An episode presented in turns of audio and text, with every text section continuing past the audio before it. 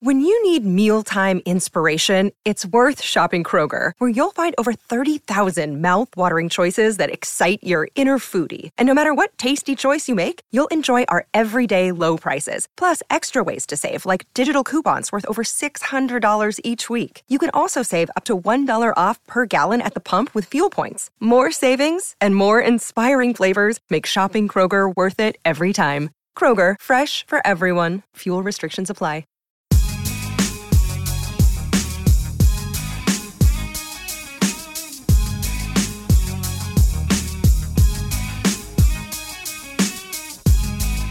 From New York City, this is Filmspotting, streaming video unit. I'm Matt Singer. And I'm Allison Willmore. On this episode of the show, Matt and I have a series of long, slow, and deeply uncomfortable conversations. Nope, not related in any way to our review of Cristian Mungiu's graduation.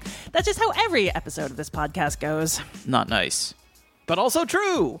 We are going to take an, uh, one of our occasional breaks from our regular format this week, though. We were going to talk about modern Romanian cinema in honor of graduation, but Allison and I have just gotten back from the Toronto International Film Festival, so instead we're going to talk about that. We're going to talk about all the highs and maybe a couple of lows from this year's festival.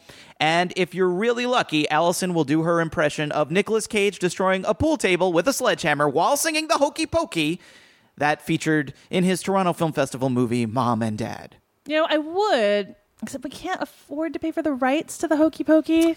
That's too bad. All right. Well, anyway, let's carry on with our listener's choice review of graduation.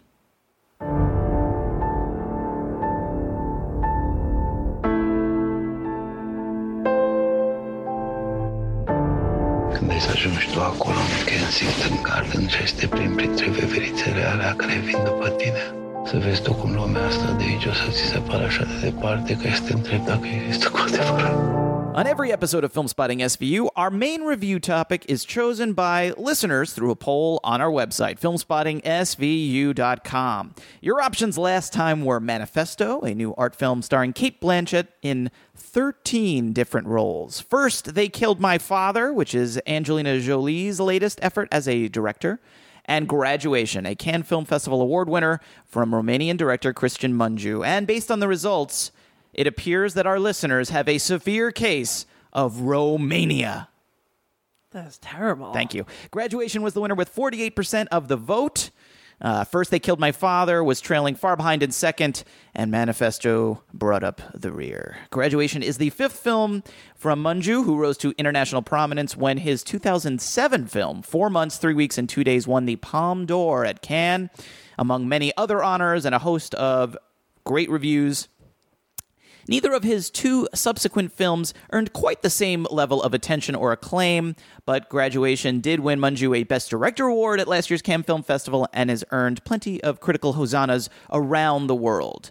The film stars Adrian Titieni. Apologies for butchering his or any name that comes up in this segment. Uh, he plays Romeo, a middle aged Romanian surgeon who is laser focused on getting his high school aged daughter an elite scholarship to a college in England. To do that, she will need to ace her final exams, something that becomes incredibly difficult after the daughter, Eliza, played by Maria Dragus, is sexually assaulted on her way to school. Uh, the school system will not let her delay the test, so Romeo, who prides himself on following the rules and not succumbing to what appears, at least in the film, to be this like widespread system of corruption and favor exchanges in Romania, to make some morally questionable decisions in order to help his daughter achieve her goals. But are they her goals? One of the interesting parts of graduation is that it has all these shades of gray layered into its protagonist, uh, who might actually be more self righteous than legitimately righteous, and uh, all of the questions that are raised by his choices. If you do something illegal for seemingly good reasons, does that make it okay? If everyone is breaking the rules, what's the harm in doing it yourself? And on a fundamental level, how do we know in any situation what is the right thing to do? We can talk about all of that, but Allison, my first question to you is this Do you think Romeo is a good dad? Ooh, interesting, difficult question. Yes.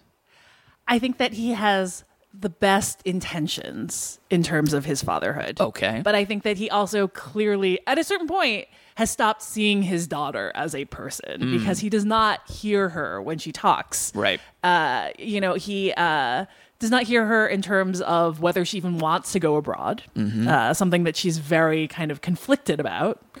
He does not hear her in terms of just like the life she's been living. There's a certain point, you know, uh, what happens in this movie revolves around this off screen attempted sexual assault, Yep. an attack.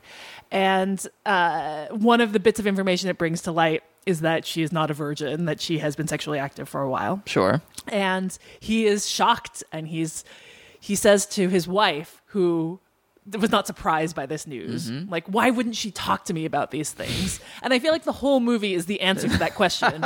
There is no reason be she would talk to him about these things because he doesn't hear her. Yeah. uh, he is kind of like already set on this path and uh, won't won't diverge from it.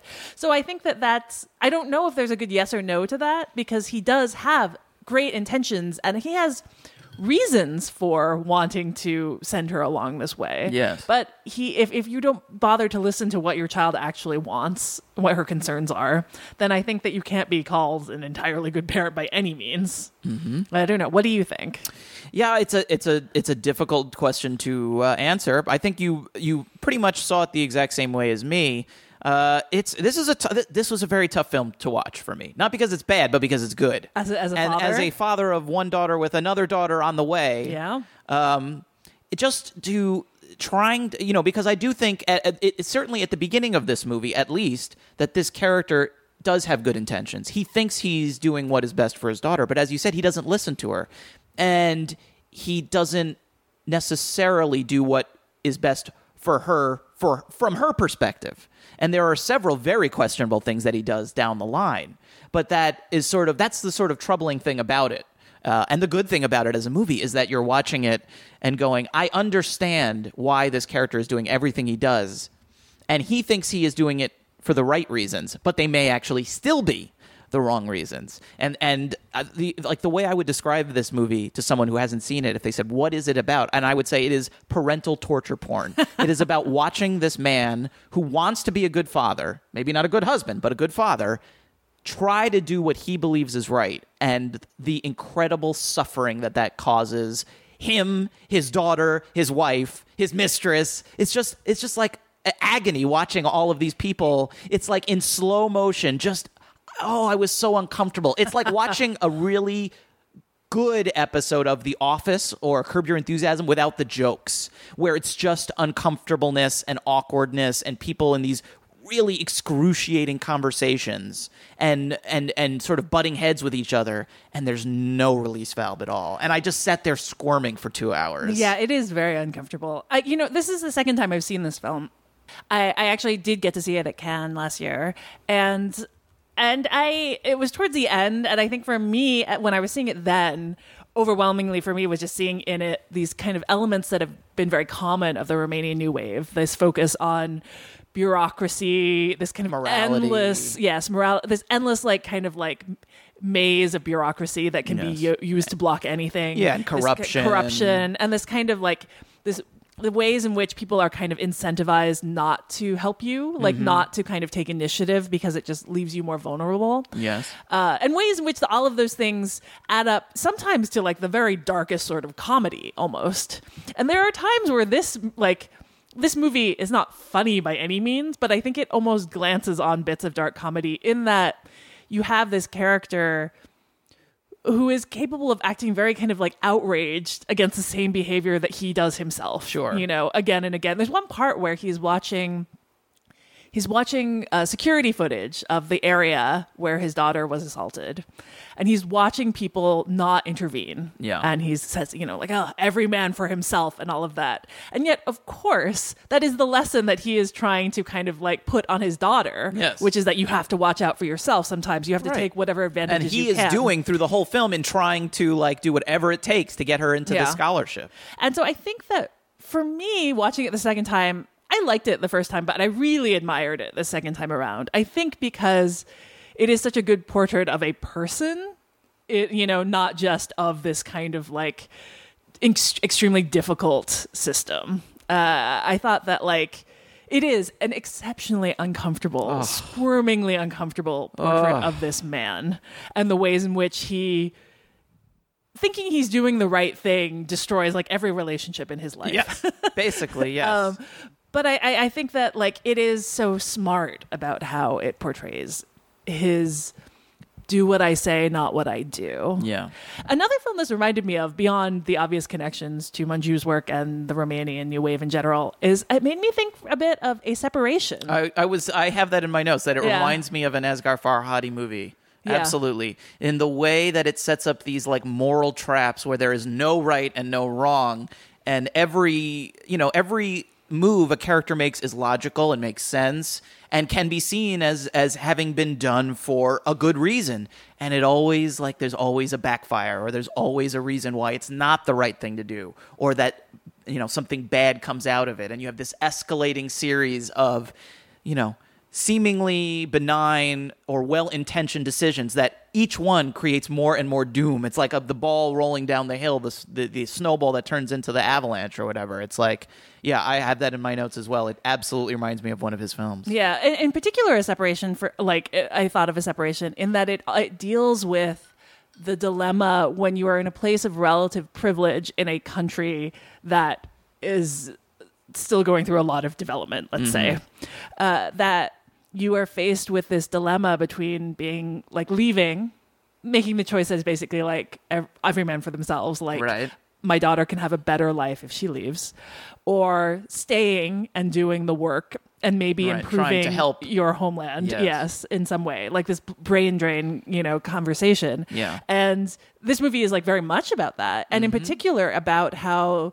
This man and his wife returned to Romania Yes. with like idealism and this like sense that they could change things. Yes, they had about- left. They had gone to England, and then they come back Yes. in like the early '90s. 1991. I think he says. Right. Yeah, right. And uh, and of course, things had not worked out the way he wanted. Right. Uh, and I think that there, I mean, there's just a kind of classic, like, older person speaking with the experience and the cynicism of an older person talking to a younger generation. But there is also this disillusionment that came from being a kind of failed revolutionary or failed idealist and not being able to you know produce momentous change in your country. It mm-hmm. is a high you know a difficult thing in general.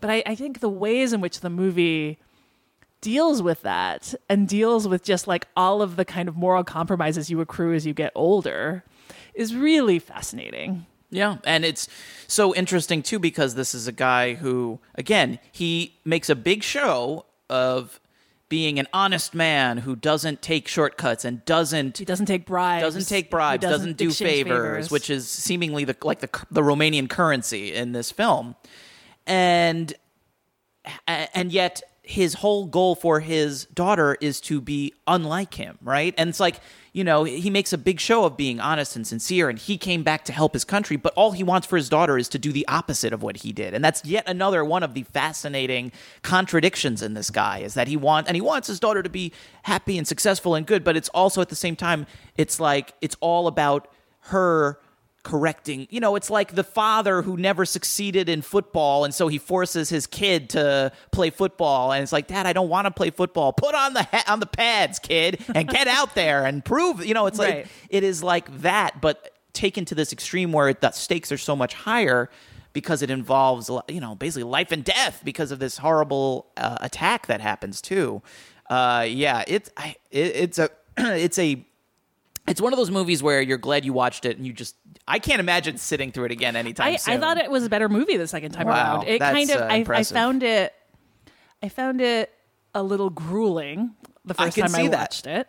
Uh, but the second time, I actually I think it kind of like opened up more for me, Hmm. in particular as this portrait of a man, and as this kind of like portrait of like uh I actually also like a portrait of a kind of like uh, older generation's masculinity kind Hmm. of getting embarrassed and fading you know like he is so sure that he can lead decisions in his family right. and yet at the end everyone already knew about his weaknesses you know including his mistress i think the ways in which his mistress is handled uh and the uh, is like it so becomes this this means in which he is made to realize that maybe he didn't have the secrets that uh, he thought he did in the first place. That maybe this idea of himself, this image of himself as this upright moral figure, was not how he has been seen in other people's eyes Right. from the beginning. Right. You know, it's a self-created image is when he's clung to, but when he starts making compromises, uh, maybe they're not as surprising to other people as as he may have thought. Well, like I said, eh, you know, eh, he definitely at times seems more self righteous than legitimately righteous. He has this image of himself, but I mean, most of what we see him do in the movie is just one compromise after another. And I think one of the other beautiful kind of complexities of it is the fact that, okay, he's, you know, he actually, he's decided to, because he has to get his daughter this scholarship. He's going to do whatever it takes. He makes these deals with people. And what happens? I mean, uh, spoiler alert if you haven't seen the film yet, but the cops start to catch on. Like he winds up as a, a focus of this corruption investigation, which, as a guy who came back to Romania to try to change the system, he should be happy in a certain level. And there is- because and there's a this is what he wants his country to become. Right. And there's a part towards the end where he almost accepts that. He Yes. basically does. He's Yes. like, maybe you guys can change things, even though he has at that point become part of the problem. Right, right. Yeah. And I love that about the movie is that, and we feel bad, like we just feel because we like this guy to a certain degree, we feel bad for him. You know, he's trying again, he's trying to do what he thinks is right. And he gets, in a certain level, he gets what he wanted all of his life. That he wants this better Romania, this country that actually holds people accountable. Yes. Except when it happens, he's the one who is going to be held accountable, and I- that's just such a great sort of like grand, uh, you know, Joke, dramatic. Really, yeah, I think it is like it is like a incredibly stealthy, dark punchline. Uh, and, you know, I will say I do think there are moments in this movie where it's a little bit on the nose. Oh, yeah. inclu- including uh, a late scene in Oh, which he's playground? watching. Yes, a Yeah. boy, where the movie basically Spells speaks- it out. Yes, speaks its thesis out loud in a way that is not necessary. I think, but certainly not by that point. I mean, it'd be one thing. I think the scene you're talking about, someone literally says, like, "What am I supposed to do? Like, what is the right thing to do?" Yeah. and. I think by that point in the movie, we all, if you're paying attention, you understand that is the point of the movie. Perhaps if that scene was the first scene in the movie, and that was like you, you would, it would sort of alert you to what you should be looking for. That I think it would be less, it would stand out less as an awkward scene. Right. But coming at the end, it's like I've been watching literally two hours of this. That is all this movie is about. I think I got yeah, it. I got it. I got it. And I think that that scene, the the thing that made up for that scene for me is the very very last sight scene of the movie. Okay. Um, I don't. This is not. I don't know if that you can spoil this movie, but there is a very last scene of the movie in which the daughter is. It's at her high school graduation, Mm-hmm. and she makes reference to the fact that uh, that that she got a little extra time on her test, and then says, "Didn't I do right?" Like she suggests she cried deliberately to get some extra time on the test, Uh-huh. and I feel like it is such a bleak way. well, and she also says that was all I had to do. That was all I had to do, That right. all these things he did, the Right. deals he cut, the moral compromises he made, potentially the who knows what's going to happen to him with the police. Yes. Everything he did was meaningless, right. So it was both unnecessary, unnecessary. But then also, his daughter is also just as morally compromised, at least in terms of like her willingness to exploit the a system, for yes, herself. for herself. And I'm like, that is a brilliant. yeah, that's like that's like the aristocrats Yes. at the at the end of this very Yeah. dark, unfunny joke. Oh, it's uh, it's quite, it's quite a movie. I, I think it's really, um, it's so kind of unforgiving, and yet it's not cruel to these characters. Yeah. They earn everything that comes to them, Sure. uh, even when it's terrible things. I don't know how you watched it twice though. I don't think I could ever watch this movie again. I really don't you think know, so. I think it, it's Per, I'm parental torture porn. That's Yeah. it. That's what it is. Yeah, I can see that. I you know, but I think that the, it's so smart about it that I think that it earns all of the excruciating twists that it, it allows. Sure. Yeah. Yeah. Well, that is graduation, and it is streaming on Netflix. Hearty recommendations from us with fair warning as well. In the interim between our last episode and this episode, Allison and I both attended the Toronto International Film Festival. Has really become the official sort of uh, kickoff of the fall movie season, the award season. This is now really the the place if you are a studio who wants to get some buzz on some big uh, important uh, awards movie. You really are now sort of like almost expected to premiere it at Toronto. And uh, so we're going to talk about. Uh, we've each got five movies that we saw there that we that we really liked. We're going to share each of those at the very end. We'll try to throw in a least favorite movie that we saw very briefly, and we're going to try to keep our comments on each movie short so we can get through all of these.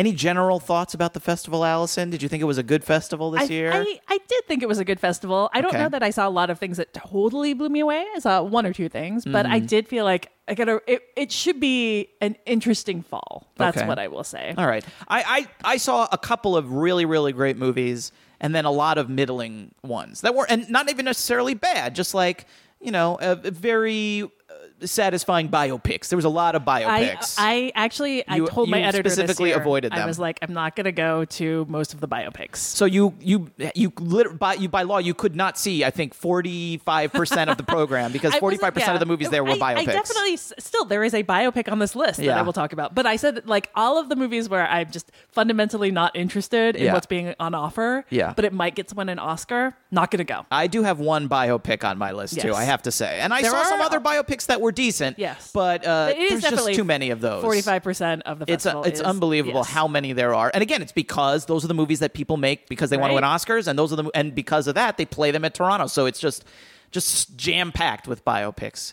All right, so let's uh, we, again. We're going to try to get Yep. through as many movies as we can here. So why don't we start? Why don't you give us your first uh, film that you really liked? Okay, this is actually I think my was my one of my favorite films to see see out of the festival, The Death of Stalin. This is the latest from from Armando Iannucci of In the Loop and more recently Veep. Uh, it is, and it is about the death of Stalin in 1953. Except it is all done in his like in Iannucci's I don't know Signature like, style. Style. Yeah. It's it's a story about government as you know filled with bumbling, self-interested, narcissistic fools. It's got a cast that includes Jeffrey Tambor, Steve Buscemi, uh, Michael Palin, Paddy Considine, a great Simon Russell Beale, uh, Jason Isaacs, and it is brutally funny. I just like I I thought that this was really remarkable because it uses that same sort of like uh, the same sort of kind of comedic commentary on on governmental struggle, power struggles, as these ridiculous things, except in like a re- uh, regime that had just like finished purging and torturing a whole bunch of people. And so there's just death going on in the background constantly. People do walk and talks, characters do walk and talks, and they behind them are people getting tortured or thrown down the stairs. It is so darkly funny and so kind of rapid fire ridiculous. Uh, I, I thought it was really the best thing that Iannucci's done so far. I, I thought it was pretty remarkable. So that's The Death of Stalin. It is going to be released by IFC Films. I think they said right now January is their target. So keep an eye out for it then. All right, that was one that I was looking forward to that I didn't get to see. So I'm glad to hear that it was good. I'm going to do my movies in sort of like ascending order from the one I liked the least, although still like, to my favorite of the festival. Oh, mine are in no order in particular. That's fine. Uh, my first movie is The Upside. This is a remake of a very popular, one of the all time most successful French films, The Untouchables, which I never saw. I can't tell you if that movie is good or bad, but I actually liked this remake more than I expected to. It stars Bryan Cranston and Kevin Hart. Bryan Cranston is this paralyzed billionaire, and he hires this man played by Kevin Hart, who's like this uh, ex-con to become his caretaker in this sort of rel- sort of impossible series of events. He winds up as his caretaker. He's totally unqualified, doesn't want the job. He needs a job basically just to keep his parole going or whatever. And then they, of course, wind up becoming very good friends. And I would describe this movie as not great, but the best possible version of what this movie could be. Bryan Cranston and Kevin Hart are both terrific in it. It's this is, you know, it's sort of a dry comedy, but it is not a Kevin Hart movie if in quotation marks.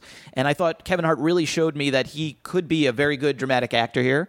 And um, Nicole Kidman is in it as well.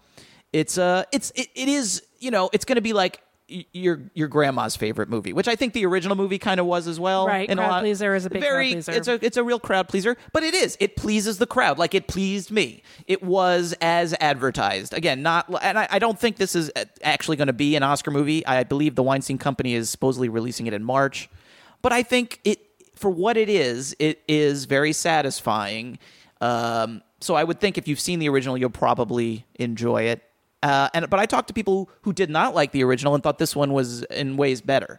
So perhaps if you're, I would say if you want to see Bryan Cranston and Kevin Hart have a sort of oil and water relationship uh, that's very sweet, um, this is the one to do that with. So it's called The Upside, and I don't believe it'll. It's supposedly being released, I think, in the spring from Weinstein Company. All right, I decided to go in alphabetical order. I Okay. can fi- fix this so that it works in some sense. Okay, so my second pick is uh, Death of Stalin was my favorite movie that I saw at the festival, but my favorite movie of the year so far, which is one I got to see that was at the festival, but I didn't see until the week after, is The Florida Project, the latest from Sean Baker, most recently of Tangerine, uh, set in these dumpy motels in Kissimmee, Florida, just outside of Disney World. Close enough so that you can hear the nightly fireworks show, Yeah. but also about an infinity away in terms of the like kind of brutal economic realities that these characters are living in. And it is centered around this uh, Brooklynn Kimberly Prince, this little girl, her this really remarkably. I, I would say it's hard to say with a child. I think there are a lot of times where she's just playing. She's just like an incredibly charismatic child, and that Baker really kind of like frames the movie around her performance in a way that is joyous and totally devastating. Given that you understand more about the precariousness precariousness of her situation than she does, but it kind of goes between her at play during the day and her mother, played by Bria uh, Vinante, I think is her name, or Vinante, who knows? Uh, she's a, also a first time performer as her like extremely young mother who is kind of half a kid herself and is really struggling to pay the bills. Is out of prison, trying to avoid going back. Got fired from a job uh, as an exotic dancer, and is just trying to get by, but is also like not a super responsible person. It really just likes kind of like playing with her kid. Be a great double feature with graduation. Yes, absolutely. Uh, and I think the ways in which those two storylines converge are just so heartbreaking in this movie and so perfect. Yep. We've got also a great performance from Willem Dafoe as the guy who's running this motel and who is invested in in the fates of his residents in a way that he knows is like doomed, but that also he can only do so much for them. I, it's actually, I think it's a pretty wonderful mo- movie. As I've said, it's my favorite of the year so far. Wow. Uh, and A24 will be releasing that on October 6th. So soon. I saw that one at the festival, and I w- would have had it on my list for sure if Allison hadn't claimed it. Uh, definitely one of my absolute favorites there. It's an incredible movie. Okay, my next pick is the only, unfortunately, the only documentary I had time to see at the festival. It's very interesting. It is called Jim and Andy: The Great Beyond: The Story of Jim Carrey and Andy Kaufman, with a very special, contractually obligated mention of Tony Clifton. I don't even have enough time to read the whole title of this movie. It, I don't even have enough title to explain this movie either because it's kind of got an interesting thing. Okay, here we go. I'll do as quick as I can. Jim Carrey starred as Andy Kaufman in Man on the Moon in 1998 Yes. He convinced the studio to let him instead of doing a traditional press kit electronic press kit with behind the scenes interviews and things he convinced the studio to let him have andy kaufman's girlfriend his widow essentially film him behind the scenes for the entire making of the movie. This footage was deemed so sort of incendiary in terms of everyone on set hating Jim Carrey because he was so obnoxious playing Andy Kaufman and playing Tony Clifton and just driving people insane that the studio says, and they talk about this in the movie, the studio said, we can't let anyone see this. We don't want people to think Jim Carrey is an a hole. They didn't say A either. So basically, this this footage sat in Jim Carrey's office for 20 years. 20 years later, him and Spike Jonze, who's the producer of the movie, gave the footage to Chris Smith, the great documentarian who made American Movie, among other films, and said, Here, you do something with this. And he basically put it together along with a new interview with Jim Carrey in the present, talking about himself, his life, his career, his somewhat bizarre feelings about the universe in 2017. If you've heard him speak recently, he has a lot of ideas about things. I'm not sure they all make sense. But I found this to be an absolutely fascinating portrait of acting, of artistry, of I mean, the footage alone of him behind the scenes is incredible. Driving Milos Forman absolutely crazy, driving his co-stars absolutely crazy. And uh, I won't tell you sort of how that evolves over the course of the of the shoot because that's one of the fascinating things about it is how the people react to Andy and then how that changes. Um, and but then that cou- coupled with the interviews in the present, a very I, I found very revealing, honest interview with Jim Carrey. Really, really interesting stuff. And if you're a fan of Jim Carrey and or Andy Kaufman, this should definitely be on your radar. Netflix acquired it for distribution. I don't believe they have a release date for it yet. Um, but yeah, you will be able to see this one eventually on Netflix. Jim and Andy, The Great Beyond. All right. Uh, for my next pick, I'm going to talk about a movie that this is a biopic, speaking of. Uh, and it was, I think, one of the big surprises of the festival. It was one of the big question marks going in and turned out to be, like, I think for me, certainly unexpectedly great. It was I, Tonya. This is the biopic, uh, kind of black comedy about Tonya Harding, as played by Mar- Margot Robbie, um, and then Sebastian Stan playing Harding's ex husband, Jeff Gillooly, and then Allison Janney as her mother, her estranged mother, and, and a bunch of other people. But I think what is so remarkable about this movie, which is directed by Craig Gillespie, who did Lars and the Real Girl, Their Finest Hour, The Finest Hours, is that it takes an approach that I would say is reminiscent of 24 Hour Party People. It combines all of these actors playing these characters in the present day doing interviews to the camera with flashbacks. But as the movie says in its beginning, it is based on these wildly contradictory interviews that Harding and Gillooly and other people gave about the events that happened.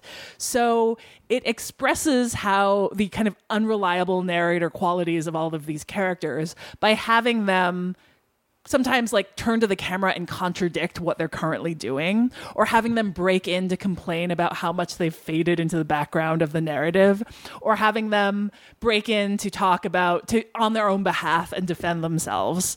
And uh, you know i think that it both makes a lot of sense with regards to like still how how Tonya Harding talks about what happened and the incident with Nancy Kerrigan, but it also I think uh, uh, underscores this kind of idea of like what this like what is the Tonya Harding story about? Which you know at the time it was kind of unintentionally about how or it was about America rejecting this woman because of class issues and body issues not mm-hmm. fitting into the idea of a figure skater. Sure. And then it becomes this kind of like grander sadder tawdrier narrative um, that I think is is uh, really well done, with the exception of the soundtrack, which is weird, weirdly, glaringly period inappropriate. Hmm. Like it plays "Spirit in the Sky," things like that. Like really, kind of like on the nose, obvious soundtrack cues. Um, and I and I don't know why. But other than that, I think it's a pretty great film, and I was really pleasantly surprised by it. So that's I Tonya. It got acquired by Neon out of the festival. They apparently are going to give it a December eighth limited release and kind of give it an awards push. Their first. Hmm. Okay, I missed that one. I was really hoping to see it, didn't have a chance to. Glad it, that you liked it. It sounds very interesting. My next pick, though, it's interesting. You said the one thing you didn't like about that movie was the music. One of the few things I felt was sort of weird and, and off about my pick was also like music that didn't fit the period or what was going on in this movie, and that is the Disaster Artist. Did you see the Disaster Artist? I did. Did you think the music fit that movie? Because I also felt like the the year, like the music was like from like ten years too early. Uh, that made sense to me just because it seemed like he he would be he would that? be out of time. Okay, as a perhaps. I, I, it certainly was something that I, I observed, but okay. Uh, the disaster artist, the person we're talking about here is Tommy Wiseau. This is the biopic on my list. Tommy Wiseau, the man, the myth, the legend who made The Room, the epic, perhaps worst film ever made. And this movie, directed, produced, and starring James Franco as Tommy Wiseau, is you know, it's it sounds when you hear that, it sounds like a stunt that James Franco is going to play Tommy Wiseau. He's going to recreate the room. He's going to make this movie about the making of the room. He's got Dave Franco playing um, uh, uh, Greg, the you know the the buddy, and so they're brothers playing friends. It just seems very kitschy, high concept. But what I what caught me off guard is that it's this incredibly sweet and affectionate portrait of this guy, Tommy Wiseau, um, without making him seem like a great misunderstood artist or trying to make the room seem like this masterpiece. They totally have fun with the room, with Tommy, with his w- curious qualities. It does a beautiful job of saying this is why this guy is special. He had a dream and he followed it. No matter no matter how often someone said maybe you shouldn't do that. No matter how many times the people saying that were accurate in in that description. Um, I do think well, I don't know. I'm trying. People have asked me, "Do you need to know the room to enjoy this movie?" I don't know. I feel like if you haven't seen the room, you may like it more because the the stuff from the room is shockingly accurate. They recreate it all perfectly. They have the end credits have a side by side that's almost disturbing. So if you haven't seen that stuff, you're just going to laugh at that. Um, but knowing the movie, it uh, to me it almost like enhanced the whole thing because I could appreciate how specific these talented filmmakers were in making something that an untal- trying to recreate something that an untalented man had done. Uh, I, I was I had high expectations for this movie, and I, I felt like it, it's still very much delivered. The movie is uh, coming out from A24. Supposedly, the I think the limited release starts on December first. I feel like James Franco is a long shot for any sort of awards consideration, but I hope he gets there because he is actually terrific as Tommy Wiseau, and the accent is amazing. I don't know how he did the accent so well. All right, my next pick is I'm going to say not going to be an award up for awards con- consideration, but it is uh, like I think one of the better movies of the year. It is The Rider, which is from Chloe Zhao, uh, a Chinese American director who has made two movies now about uh, the Dakotas, really, and kind of life out in these like in the West uh, and this particular lifestyle. Her first was set on a, reservation this second one is set on the rodeo circuits in South Dakota, and it follows a, a kind of 20 something guy who. Uh, if 20 something, who uh, got badly injured in an accident on the rodeo circuit and has a metal plate in his head and is trying to reckon with what his life will be like. The doctor keeps telling him, if you keep ride, if you ride again, you're to die. Um, and yet at the same time, his identity is so tied up, and the identity of his friends is so tied up in being a rodeo rider and a rodeo star that he doesn't really know what's next. Um, and he didn't go to he didn't finish high school. He doesn't really have a lot of career prospects, and so uh, this is like a docudrama. Brady Jandreau uh, plays the main character, Brady Blackburn, and his family plays his family. But it is also just it is like so exquisitely beautiful. Like it is just hauntingly gorgeous. Um, and also, I think is one of those movies where you know, in talking about graduation, or like sometimes these things are a little on the nose. This movie, it has symbolism that is so straightforward that it should seem on the nose, but because it is about characters who are not cloaking how they're feeling in any way, you know, like one of the things his character has is like after his injury, he has brain seizures that cause his hand to grip up and he has to kind of like pry his hand open again. And like towards the end, you kind of realize, or at least I realized, maybe other people would pick up on this a lot sooner. This is someone who literally can't let things go, right? Right. He literally cannot let go of things. And yet, I think that that the the fact that that works so well speaks to this kind of poetic simplicity of this movie. It is very beautifully made, and I, I thought pretty enchanting. That is The Rider. Uh, Sony Classics picked it up out of Cannes, uh, but it doesn't have a date attached yet, so keep an eye out for that one. My next pick is the movie we mentioned right at the top of the show with one of the all-time Nicolas Cageist Nick Cage performances. It's Mom and Dad, directed by Brian Taylor, one half of the Neveldine Taylor directing team that I uh, was a big fan of. They haven't made a movie in several years. Brian Taylor made this on his own. He wrote and directed it. And it's sort of like a zombie movie, but instead of zombies sort of mindlessly roaming around trying to eat people, there's like this mysterious, unknown, unexplained virus that is making parents all over the world try to kill their children without explanation. They just become, they basically become Nicolas Cage. If you can imagine every parent in the world becoming like a, a crazy Nicolas Cage, just raving lunatic that's what happens. And I think it's possible with other parents in the role, you know, other actors, it might not be as good as it is. Um, but when you have Nicolas Cage and Selma Blair as the parents here, it's really tremendous. Like at a certain point, the movie sort of just locks down in the, this one family's house with the kids barricaded downstairs and Nicolas Cage and Selma Blair trying to get in to kill them. And I mean, when when Nicolas Cage's character goes crazy in this movie and becomes the full Cage, it's magnificent. If you are, are at all a fan of crazy Nick Cage performances, this is a must see. And what's great about it is the movie. There's a perfect reason for him to be nuts. He has this. He's he has this virus or whatever. So it's not a movie where him being Nick Cage is out of place or strange. Like it just makes perfect sense. It's just a brilliant use of him. I thought the high concept premise was great. The cinematography, all the cutting. If you like Neveldine Taylor, it has that vibe, that energy. It's just a really super disturbing, fun dark horror comedy midnight movie and I was totally tickled by it and I was very very happy to get to see it. at the premiere where Nicolas Cage was there laughing at himself. You could hear him laughing. You could hear him. There were scenes where no one was laughing but him at himself, which was very special as well. So this is Mom and Dad. I don't think the film has a distributor yet, which is surprising. I'm not sure why.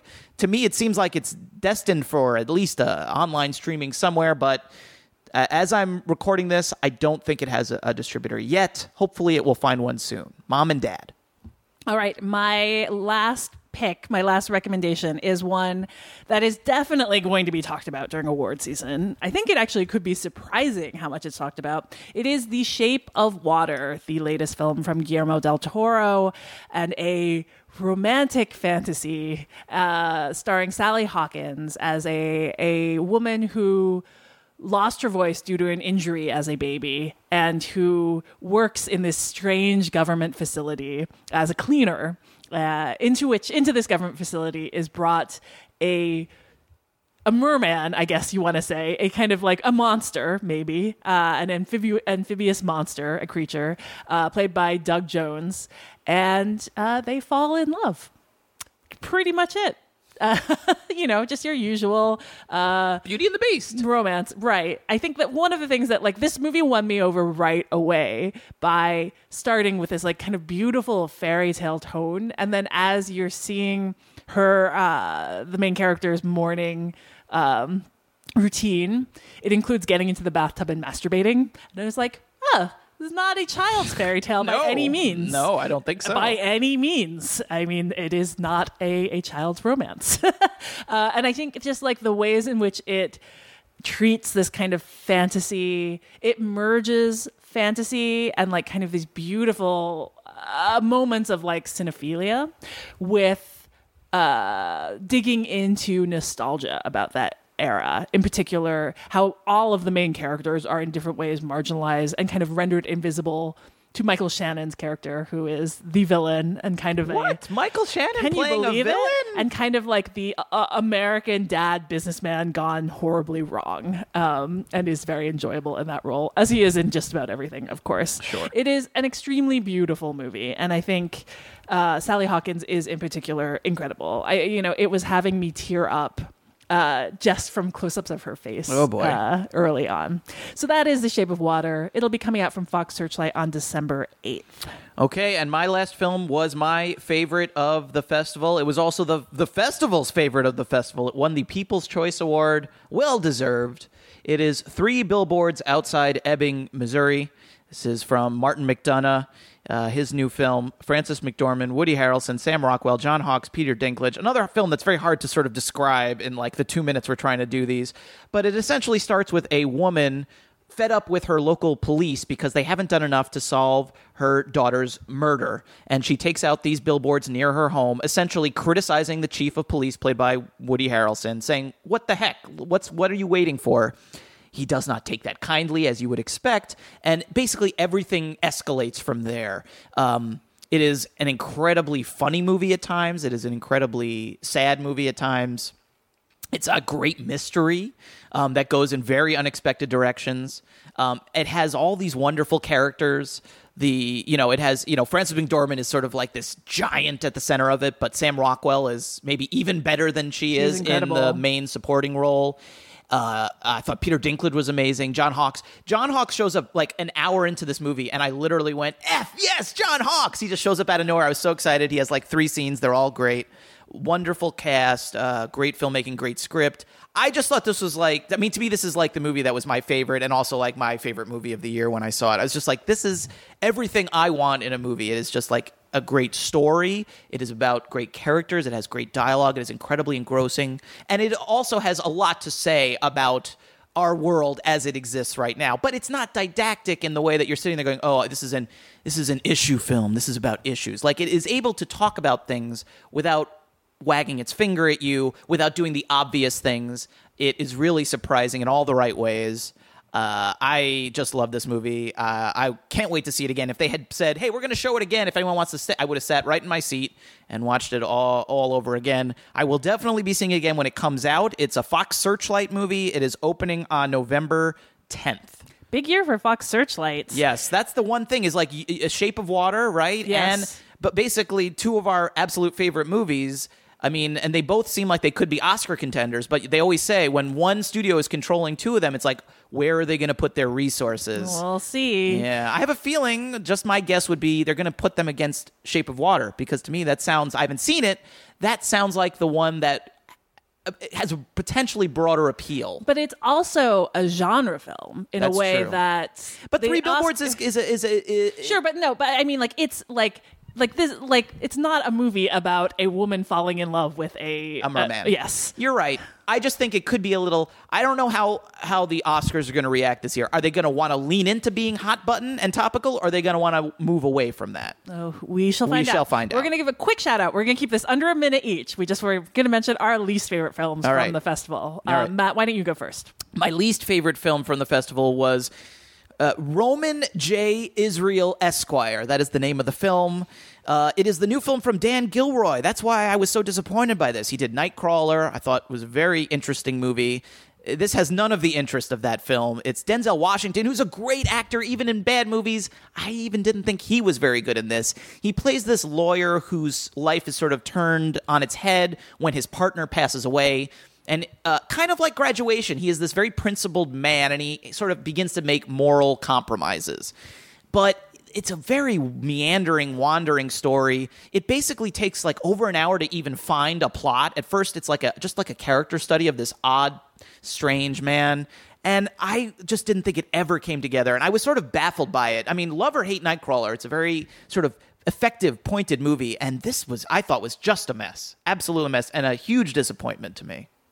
All right, yeah, I saw that too, and it was baffling. Yeah, um, that's the- that's the word for it. It did not break my heart the way Alexander Payne's downsizing did. Oh, I didn't see downsizing. Yeah, a movie that starts off with this very Charlie Kaufman esque, interesting and kind of pointed premise. This that like uh, people in the world start getting offered the chance to shrink themselves, uh, and they say this is for the environment. They use less resources, but also it becomes a way to have this kind of like high American standard Get of rich living. quick, essentially, yes, right? Because you're not spending as much money. So, but like the main character is played by Matt Damon. Uh, he and he and his wife Kristen Wiig kind of see this as a way to get their McMansion of their dreams, Right. you know, and be able to to kind of vacation and all of that.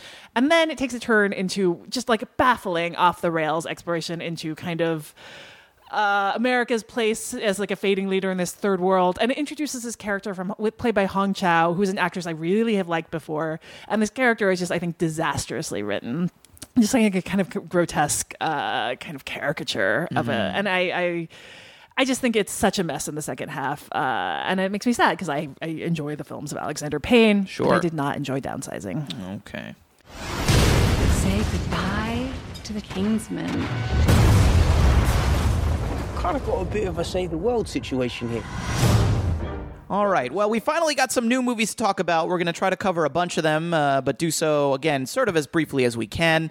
We haven't seen this, the upcoming stuff, but we've seen a bunch of stuff that is in theaters now, starting with Kingsman: The Golden Circle.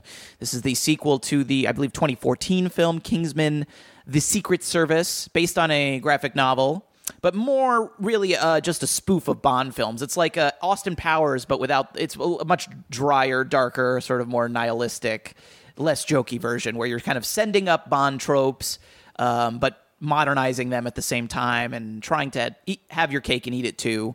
Um, Allison, did you? uh, First of all, did you like the first movie, and how did you feel about the second movie? I liked half the first half of the first movie. I thought that it was just the training stuff, the following training this stuff, guy. the kind of like blowing up this like the kind of like classist world of James Bond with this Sure. guy who's like a just like working class dude. Eggsy, played by Yes. Taron Egerton. Uh, I mean, I enjoyed that. I enjoyed the kind of like funniness of the whole tailor shop premise, but then Right. I just like, and I find this true for it's Mark Millar, right? Uh, Yeah, the writer the of the writer original of comic. this, who is yes. like he also wrote Kick-Ass, Wanted and Kick Ass. Yeah. Yes, like I just find that his work is so kind of misanthropic for me in a way that like it always comes through eventually, and like in this case, as soon as it, like you got to the second half of the movie. The church, The church. the blowing up of the heads, Yeah. the ending. I was just like, it just like got so kind of like left me on the outside. Mm-hmm. So that's how my feeling conflicted about the first movie. The second movie I thought was just like cynical in a whole different way. Like it was like basically a liquor ad. I just thought like it was I I just thought it was so lazy and haphazard. It trotted on all of these cast members who were clearly only spent like 2 days on set. Yeah. It I- it just I think it was so lazy with its own world. It was lazy with the world it built, I thought. And I I just found it so kind of like almost like insultingly bad. Right. Uh, I liked it more than you did. I liked the first movie more than you did, but I like this movie less than the first one. And I, I don't think you're entirely wrong about some of your criticisms, even as someone who kind of liked uh, parts of this one. I thought the begin, you know, Mike, my review of this one kind of sounds like your review of the first one. Like I liked the first half of this movie quite a bit because I felt like it was very well structured. It had a very you could tell that they had planted a lot of seeds. They were able to take characters from the first movie and use them in interesting ways here. One of the failed Kingsman recruits of the first movie is like a bad guy in this one. I thought that was kind of clever. He has a bionic arm that does cool stuff. There's lots of fun gadgets and you know, they come up with creative stuff like that. Where I agree with you is that this whole statesman, there's this American spy group that is in the movie they're just a total bust. Uh, while I would like to drink the whiskey, you said it's a whiskey ad. Like the idea is instead of being a tailor shop as a front for a spy agency, the American version is a whiskey distillery. Statesman is a whiskey people drink in this world, and secretly they're also spies. But it's not just the whiskey people drink in this world. Like they they They're selling it now. A whiskey that they put on shelves before the movie even came out, so that you can buy it. Statesman whiskey. Sure, okay, but uh, I wouldn't wouldn't I don't have a necessarily have a problem with that in theory, except the the, the the the as you said, like the actors from the American part of the film are barely in it. Like Jeff Bridges, what would you say, three days, maybe If max? at that, yeah. Channing Tatum, maybe two days, Yes. even less. Even Halle Berry, who has a slightly bigger, She might part- have like five, days. Yeah, one week. She probably shot a week. Um, yeah. So and and the, and it like the middle hour of this movie, which is like two and a half hours. It's way too long. Is all about this this group establishing this group, all this rigmarole. Where I was really into the first part of this movie, partly because I liked the Eggsy character. I liked his journey in the first movie. So and I liked the way that they had built off of that. But then it all really grinds to a halt. And I like Julianne Moore too. I have to say she's the villain, and she's has a lot of fun with this. You know, they lo- Samuel Jackson was the bad guy in the first one. He had a lot of fun in that movie. They found a suitable replacement, I thought. But I, you know, I'd say it's I mildly enjoyed it.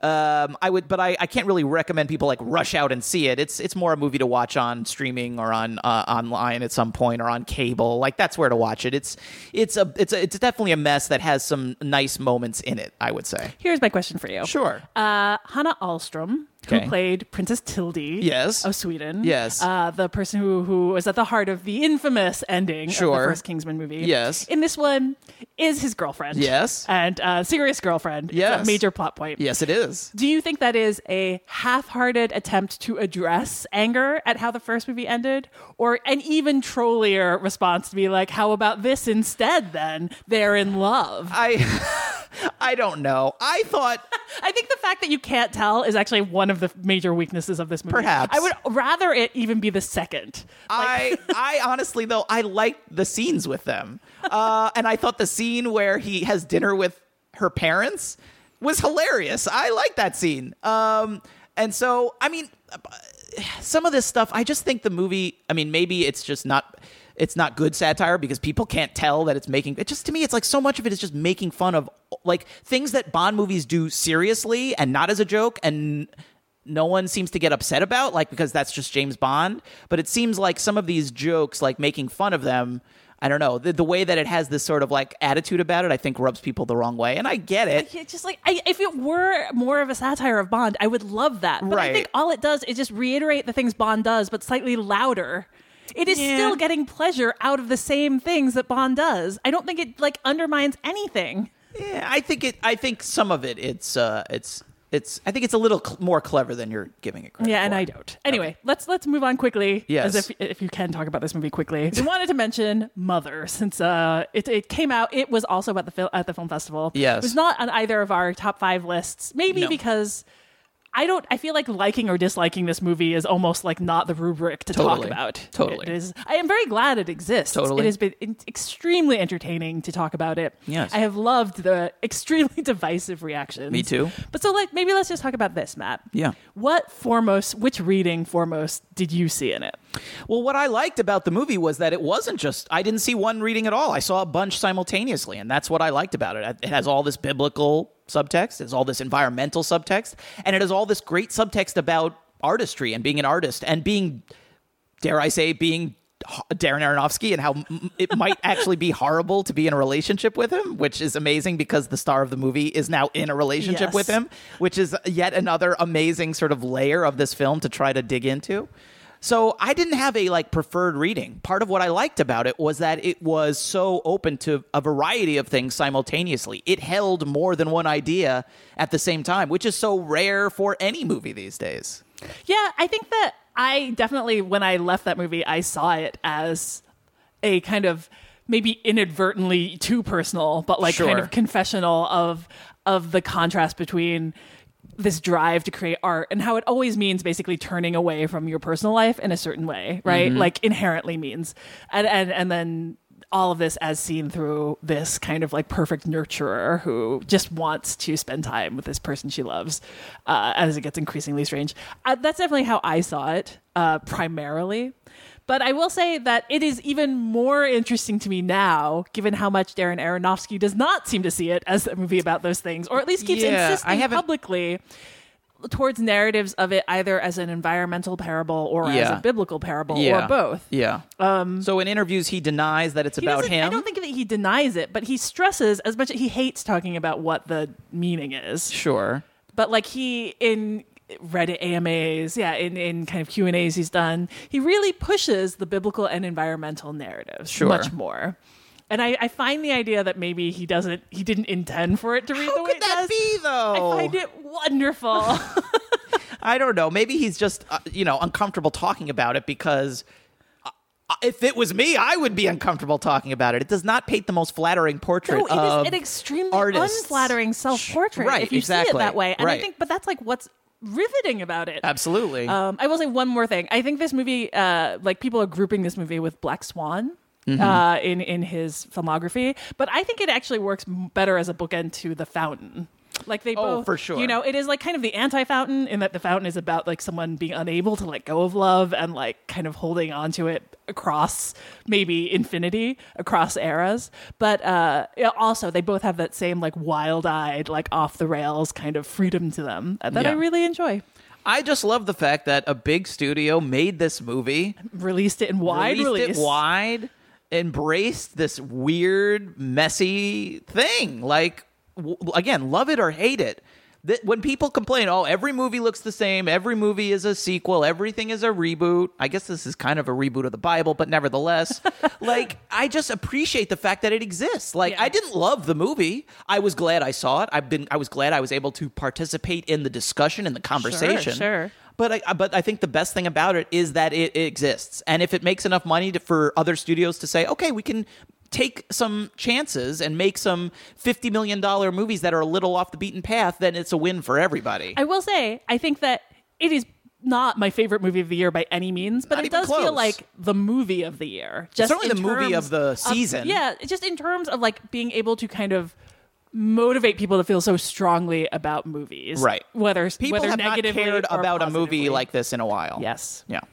All right. Well, we could talk about other movies, but we've rambled on long enough. Let's get to Behind the Eight Ball. That's the segment we do every week on the show where we wrap things up with some new releases on streaming. We give you some listener recommendations that you have sent to us at our email address, which is svu at filmspottingsvu.com.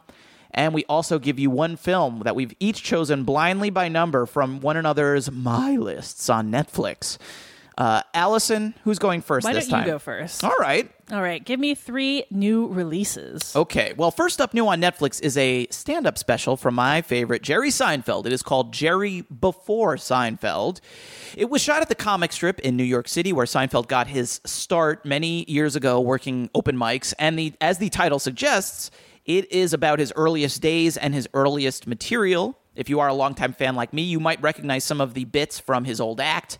uh, from from the sitcom. He often used some of this material in the stand-up parts of Seinfeld, and there's also autobiographical portions here narrated by Jerry talking about his childhood, his life, and some of them are interesting. I learned things I didn't know. I had no idea, for example, that Jerry Seinfeld's parents, both of them were orphans, which is fascinating, especially in light of the fact that Jerry Seinfeld's number one pop culture obsession is Superman, who is like the most famous orphan in modern popular culture. So that's really interesting. But I could have used actually more of that. That's kind of like, oh, occasional little drips and drabs. And it's it does kind of seem a little odd that he'll drop that in the middle of all these sort of more superficial stories and jokes. And it did make me think about how that Seinfeld, this guy who is one of the most autobiographical comedians, seemingly because you know, like he played himself on TV for uh, ever. It made me think about how little I really know about the real guy, which I thought was interesting. Anyway, I would love to know more, um, but since I am a big fan, I did still enjoy this. Uh, Jerry Before Seinfeld on Netflix. Next up, also on Netflix, is Carol, Todd Haynes' beautiful 2015 film about the romance between two women in the 1950s shy department store clerk Therese, played by Rooney Mara, and glamorous homemaker Carol Aird, played by Cate Blanchett. Uh, maybe somewhat fittingly given the subject matter it is a like a movie to make you swoon over the costumes the period details the crazy 1950s lunch orders do you remember what they order for lunch allison Uh, cream spinach over poached eggs and then a martini. Wow, that is exactly correct. See? you don't forget something like that. That you made my point. If you missed it in theaters a few years ago, it is easily one of the great movie romances of the last, I don't know, 10 years, 20 years, who knows. It's a wonderful movie. Carol, now on Netflix. And finally, a, a quick note to our listeners that The Lost City of Z, which we discussed in detail on SVU number 142, is now available on Amazon Prime. It's the latest film from James Gray. It's based on the true story of British explorer Percy Fawcett, played by Charlie Hunnam in one of his best performances. Uh, it's about this guy's repeated journeys to South America in the early 1900s. He's looking for this lost civilization that he calls the lost city of Zed. Uh, we both, Allison and I, really like this film. We enjoyed the way that it takes a different approach to this kind of familiar story about the obsessive explorer. Uh, it is not a movie about a simplistic kind of madman. It is much more about how people try to decide what to kind of like mother what to sacrifice personally for your professional success. And that is represented in the film by Fawcett's complicated relationship with his wife played by a very good Sienna Miller. So that's the lost city of Z or Zed depending on your pronunciation. And that is available on Amazon Prime. Okay, give me two listener recommendations. all right I have two here from Mitch in Bloomington, Indiana. So Mitch is helping me out here by pulling double duty. Number one recommendation. I'm writing to recommend horror legend Stuart Gordon's solely underseen 2007 film Stuck, available to stream on Shudder. IMDb describes the plot as when a young woman commits hit a, a hit and run, she finds her fate tied to her victim. To give anything else away would spoil some of the gruesome surprises, but it's apparently very loosely based on true events. The film starts out as a grisly true crime tale and eventually crescendos into an over the top morality tale ripped straight from the pages of EC Comics. Stuck is not without its problems. Some of the minor characters veer into potentially offensive stereotypes, but underneath the movie's blood stained surface is a biting satire on how we tend to casually mistreat and ignore the marginalized people in our society. So that's Stuck, which is available now on Shudder. And recommendation number two since it's never too early to start prepping for Halloween, I'd like to recommend writer director Richard Bates Jr.'s 2016 horror comedy Trash Fire, which is available on Netflix. Bates is also the director of 2012's excellent coming of age horror film Excision. While Trash Fire doesn't reach the wonderfully macabre heights of that feature, it is a singular effort that feels like what would happen if you took the absurd, narcissistic characters of a Todd Solondz film and placed them into the Texas Chainsaw Massacre. Wow, that's a combo. Trashfire may go overboard in just how unlikable its main characters are, making the casting of Adrian Grenier in the lead role feel all too appropriate, yet the film feels distinct in just how nihilistic its black comedy is, and offers some effective surface level horror thrills that mark Bates as a filmmaker worth keeping an eye out for. So that is Trashfire, available on Netflix. Both those recommendations from Mitch in Bloomington. Thank you, Mitch, for two films I was unfamiliar with. They both sound very interesting. All right, give me one from your Netflix My List. You gave me number six, and number six on my my my my, my list right now is Boyka Undisputed. This is the fourth film in the action franchise with Scott Adkins, one of my favorites. Uh, Boyka. Are you familiar with Boyka, Allison? I am not. Boyka. Go on. Boyka. Uh, in this movie, he is taking on the brutal gangsters uh, to, to protect the widow of a man he unintentionally killed in the ring. I hate when that happens. um, so, yeah, uh, Undisputed is the original franchise here. The first movie was a, I believe, a Walter Hill film with Wesley Snipes and Ving Rhames, I want to say. And then there have been, this is, there, this is the fourth direct to video sequel. Scott Adkins was the villain in the second one, the hero of the third one, and now the hero of the fourth one. It's uh, the third one is a very good sort of direct to video action movie. This one uh, I haven't heard as good things about, but it was added to Netflix. I just haven't had a, a, time to carve out a good 90 minute window to watch this one, but I am looking forward to it. Boyka Undisputed. That's on Netflix. Netflix. Allison, are you ready to give us your uh, countdown here? So ready. All right, let's start with three new releases. Okay, first up, new to Netflix is The Bad Batch, the second film from Anna Lily Amirpour, who did Girl Walks Home Alone at Night. Was not well received. Uh, it is a black comedy, horror thriller, dystopian cannibal romance uh, starring Suki Waterhouse and Jason Momoa, and Keanu Reeves as a leader of a cult named The Dream. He is named The Dream, not the cult. Uh, I still enjoy this. I and, and I think we'll we'll talk about it a little more later in the episode, but I do think that Anna Lily Amirpour has this sensibility that I just really enjoy. Uh, so that is new to Netflix, The Bad Batch. Also new to Netflix, another cannibalism movie, Slack Bay. Love cannibalism comedies. Uh, this is uh, the 2016 film from Bruno Dumont. Uh, it was at Cannes last year. It is set in this kind of coastal vacation town in 1910. Stars Juliette Binoche in an indescribably weird performance. In fact, this whole movie is so strange. It is sort of like an, uh, like a kind of old timey comic strip, like a Popeye style one. All of the characters act like they're cartoons, except they also eat people. Uh, you know, as you do. Slack Bay, that is on Netflix. And finally, also new to Netflix, uh, while I continue these odd things, no cannibalism in this one that I remember. Neo, Neo Yokio. Um, you know, uh, I, I was thinking for a long time this summer that Twin Peaks The Return was the peak product of peak TV in that I just I couldn't believe that an executive coughed up money for it. I was thrilled that they had, but it was like the least probable audience friendly uh, TV product I had ever seen. And then I saw Neo Yokio on Netflix, which is anime created by Ezra Koenig of Vampire Weekend, the band Okay. Uh, voiced by Jaden Smith, Desus and Mero, fashion blogger Tavi Gevinson, and Jude Law as a robot butler, and is uh, a kind of combination, maybe dystopian uh, commentary on New York and uh, the class divide in New York, mixed with a tribute to anime, uh, including uh, Ranma and all kinds of other specific references. It is indescribably weird. It's six episodes long, and by the end, I actually thoroughly enjoyed it. Uh, and that is new to Netflix. All right. How about two listener recommendations? Uh, I'm going to read one from Spencer from Delaware, who sent us several. Uh, I think we read, read one last episode. Here's another one. Yo, what up? I got a great pick for an underrated gem. It is called The Road to Love, 2001 film. This is a story of a French Algerian student who picks homosexuality in Islam as a topic for a college class. He gathers help from gay Muslims uh, and get, starts to get very close to one. This is one of the rare LGBTQ African films, the other major one being Woubi Chéri, uh, Paris is Burning in 1990's Ivory Coast Cannes. Um, these are not streaming anymore, but worth checking down. Uh, you can find The Road to Love and many other African films on Fandor, Amazon also has some African films, but not as many.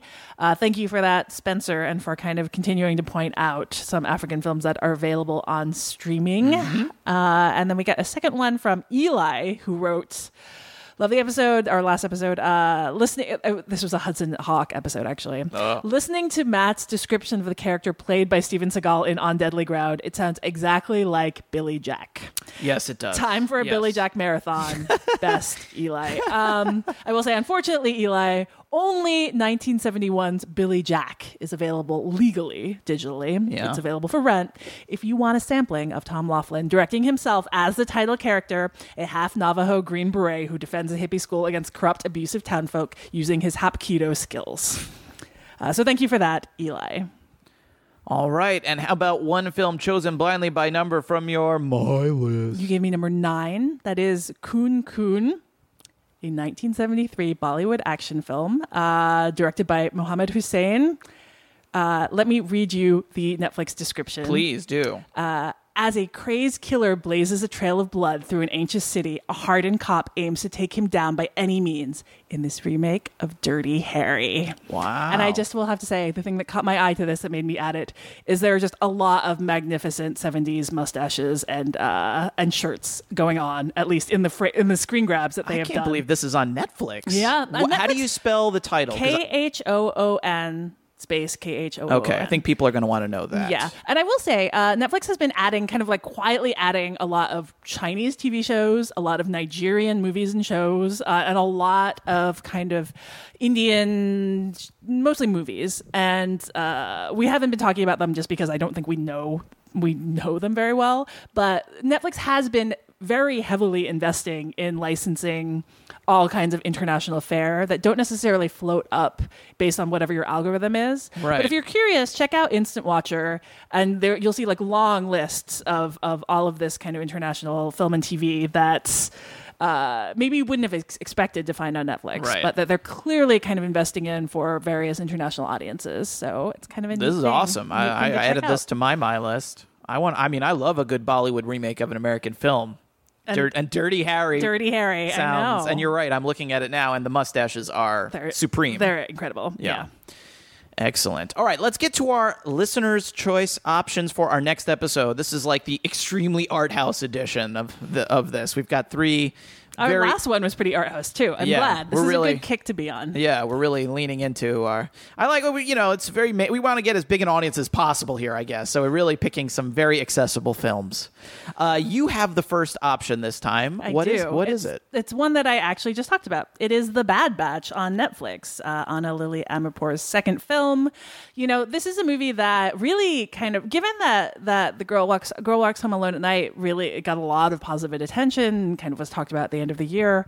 The Bad Batch kind of got dropped into theaters and left pretty quickly. Mm-hmm. Uh, I, I do think that, despite the fact that this the reviews on this have been extremely mixed, uh, I think there's a lot of interesting stuff to talk about here. In particular, that this movie is set in a dystopian America, in which, like, basically. Uh, anyone who's considered an undesirable for criminal or immigration reasons gets dropped into this badlands, fenced in badlands where, uh, you know, the rule of law does not apply. I, I think that there is plenty about that as like a kind of fantasy setting and as like one that is obviously intended to be commentary uh, on where we are today. Uh, you know, that is promising, and I think that it has a extremely enjoyable Jason Momoa performance. Uh, he plays a cannibal guy who's also a dad. What is who it with you and a- the cannibals lately? I don't know. He, well, he also has a. Uh, a, he has a tattoo across his chest in old English letters that says Miami Man, and he wears high waisted pants and a giant hatchet. it is a really, it is a fabulous look, is what I'm saying. Um, but yeah, I think that this one, you know, is worth uh, flaws and all taking a look at, and there's a lot to talk about there. So that's your first option, The Bad Batch on Netflix. Our next option is also available on Netflix right now. It is Nocturama, directed by Bertrand Bonello. It's a French film. Tells the story of a group of young multiracial radicals committing a series of terrorist attacks in Paris. This played festivals last year. Uh, I would say it got uh, it was a divisive film, I would say. I saw some reviews and spoke to some colleagues who said this was their favorite movie uh, of the festival last year, that it was an incredible film.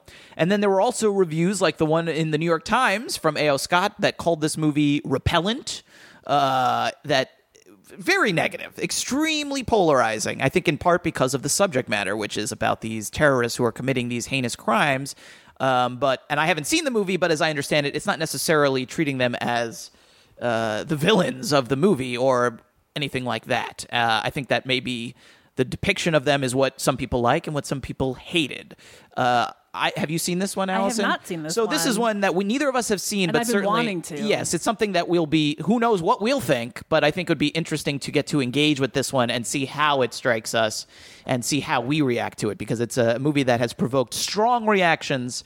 Uh, positive and negative in the people that have seen it. Uh, so this is definitely one that I am very curious to watch as well. That's option number two, Nocturama, available now on Netflix. And option number three is Hounds of Love, which is available for streaming right now on Hulu.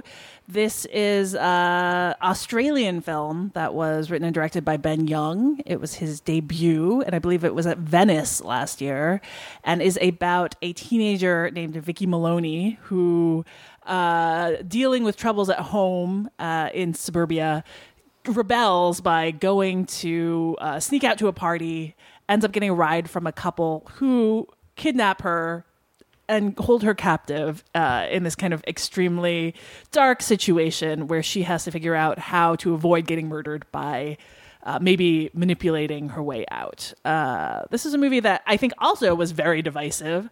Some people found it like an extremely promising debut, and some people found it just like uh, too grueling uh, in terms of its subject matter and punishing. But it is a movie that I definitely heard a bunch of people talk about, and then it got a very cursory theatrical release before ending up pretty quickly afterwards on Hulu. So it's one that I'm very curious to check up on. And, uh, you know, I think we've got three divisive movies here. Yes. movies that really split opinions. Yes. And I think that that's uh, always a sign that they'll be fun to talk about. For least. sure. Yes. Um, so that's your third option Hounds of Love on Hulu. All right, what movie should we review on the next episode of Filmspotting SVU? Send your pick to SVU at filmspottingsvu.com or just enter in the poll on the bottom of the page at filmspottingsvu.com. Your vote must be received by Monday, October 2nd at noon. After that, we'll announce the winner on Twitter at our Twitter account, twitter.com slash filmspottingsvu. And then you'll have all that week to watch the film and then join us for our conversation on our next episode, which will be out on Tuesday, October 10th. Filmspottingsvu.com is also where you can find our episode archive, as well as a list of direct links to all of the titles we discuss on the episode. The Filmspotting SVU remix theme song is by Vince Vandal. You can find more of Vince's work at vincevandal.bandcamp.com. And we will be back in two weeks with more recommendations and the review you pick. And in the meantime, you can always find us on Twitter we're too often on Twitter at Allison Willmore and at Matt Singer. And don't forget to follow the show at Filmspotting SVU or find us on Facebook, facebook.com slash Filmspotting SVU. Uh, on both places, we always announce the winner of each listener's choice poll. And we also on Twitter share more streaming suggestions, uh, ones that I find and ones from you. And don't forget, we had a huge backlog of listener recommendations from you guys, but we need some more. So if you've streamed something good lately that you want to recommend, email us, svu at filmspottingsvu.com, and we will read it on the episode. For Filmspotting SVU, I'm Allison Willmore. And I'm Matt Singer. Thanks for listening.